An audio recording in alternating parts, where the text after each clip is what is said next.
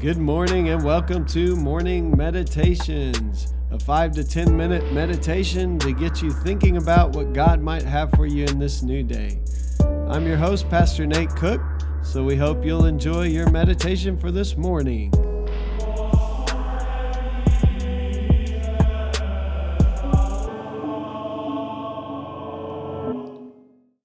Hey, this is Pastor Nate, and this is your morning meditation for this morning.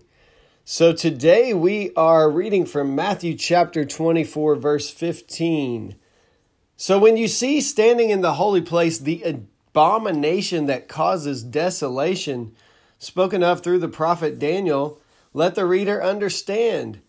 Then let those who are in Judea flee to the mountains. Let no one on the housetop go down to take anything out of the house. Let no one in the field go back to get their cloak. How dreadful it will be in those days for pregnant women and nursing mothers.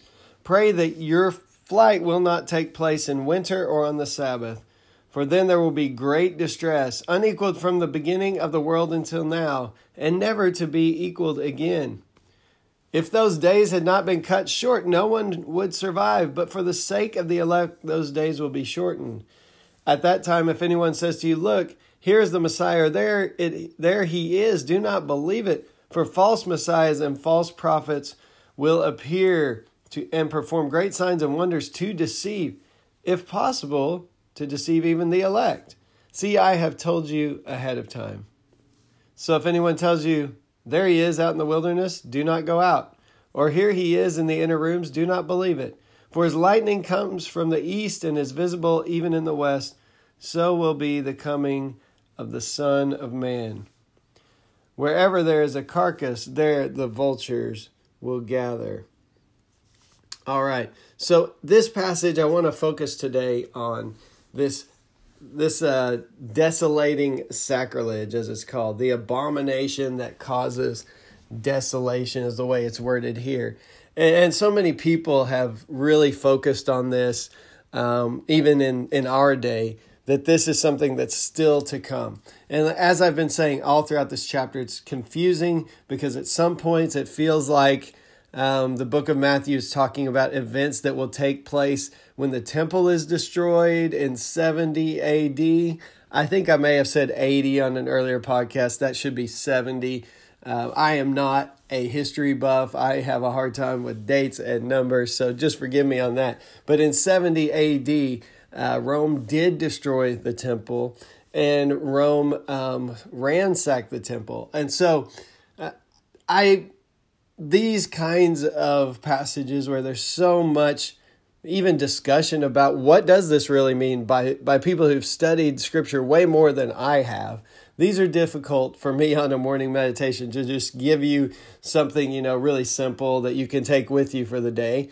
Uh, but I will say this I, I went back and I looked at one of my professors who probably has forgotten more theology than I'll ever know, right? He's a, he's a very wise, uh, well studied man. And, and what, what he says about this and what he really believes is that this part of the passage is really talking about Rome. Um, and, and that, that it's talking about the literal being ready to flee um, when this event takes place. Now, what is the desolating sacrilege? Well, basically, it was it was this kind of antichrist kind of movement, and we see this in Revelation that the antichrist is is just a name for anything that goes against the kingdom of God. And and antichrist, I mean, the Caesars would have been antichrists to the people of God because the Caesar said they were God. And so, this idea of someone setting up themselves above God, even in God's temple, this is the desolating sacrilege. That the temple of God, even there, um, that Rome would set themselves up as God over the God uh, of the Christian church. And so that actually happened when Rome destroyed the temple, that the banners of Caesar were flown over the rubble kind of deal. Um, and so this is kind of this desolating sacrilege. At least one of my professors believes it. But here's the thing in the midst of this, we see in this passage, there's this instruction, you know, don't go back and get anything, flee. And so it's really an instruction to the people of God to be ready to flee when this event takes place. And you realize that these these uh, gospels were being written about this time. I mean, most of them came to be towards the end of um, that first century. So, you know, 70, 80, whatever, this this area of time. So this is a very pertinent thing to them in their day. Um, and it says how dreadful it will be for pregnant women. Uh, pray that it won't take place in the winter or on the Sabbath because you weren't supposed to do a lot of work on the Sabbath. But in the winter, it'd be difficult, obviously, the trip. And so there's one part that I want to really focus on, and that is this part about if the days had not been cut short, no one would survive. And it is the gracious part of this passage that God, even in the midst of the worst times that Israel, I mean, that the Christian church, excuse me, could imagine, God, even then, is gracious in cutting those short and helping them to, to not have to endure it too long, to, to help them through this time. Um, and it says that if that didn't happen, then no one would survive. And so God is even helping us in the midst of distress when other people come against his church. Uh, God is there leading, guiding, and helping even preserve life. And so, this is something that for us, what does this mean today? Like today in 2022, here in the United States of America? Well, it, it means a couple of things. It means one thing um, that we don't know what tomorrow will hold. And we don't know how rough days will get for those who can't claim the name of Christ. And we've been talking about that a little bit as we've been reading this. But there is a promise in this that no matter what we go through, God will be with us. That we won't go through it alone.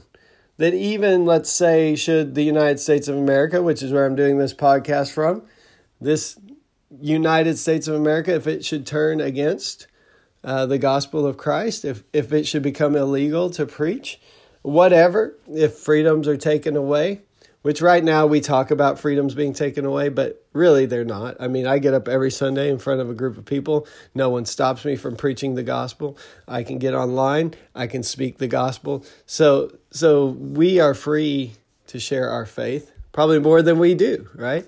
Um, but if there is this day where persecution happens, where the church um, has to go underground, as it has in many places already, and even uh, in other countries in different times, um, God will be with us, and God's grace will be enough for us.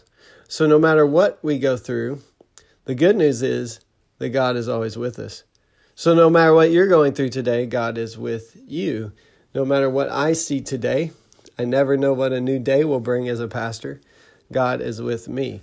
And sometimes really small things seem like big things. Uh, but here in the scripture, we're talking about a really big thing. We're talking about the destruction of a, a city, a temple. We're talking about the destruction of a people. And in the midst of that destruction, God is still present and still leading and guiding God's people. So the promise for us today is no matter what we see in this world, no matter what happens, no matter all the cataclysmic events that happen, even in our nation and in the world at large, we know that we are never alone because God is with us all the way along. Hey, that's just a thought for this morning, and I hope you have a great day. Well, thanks again for joining us for this morning meditation. Hey, do us a favor rate us on iTunes or even leave some feedback about our podcast so that other listeners can know how much you enjoy your morning meditations. Hey, have a great day.